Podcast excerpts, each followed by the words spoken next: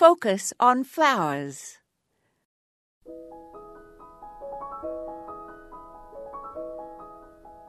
Every summer, the big wholesale plant companies that develop and sell plants hold trials in different regions of the country.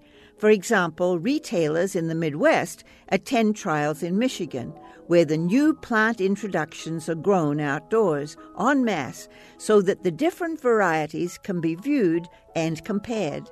I've seen photographs of the colorful displays, but of course regular gardeners cannot attend. Retail nursery owners visit and then compile their lists of the plants that they want to order for the following spring season. Their chosen varieties of plants arrive in the retailers' greenhouses the following winter as plugs. The greenhouse staff will then grow on until they're mature enough to be sold to home gardeners to plant once all danger of frost is past.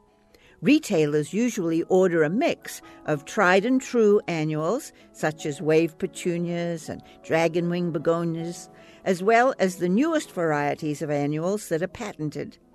Nursery owners lawfully cannot make new plants from cuttings if a plant is still under patent. They have to buy the plugs of those. Regulation of the plant industry is strict, and inspectors arrive without warning at greenhouses to inspect the stock to ensure that there are no patent violations.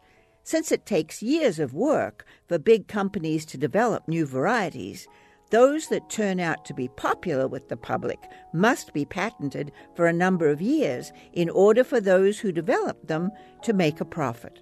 This is Moya Andrews, and today we focused on top sellers.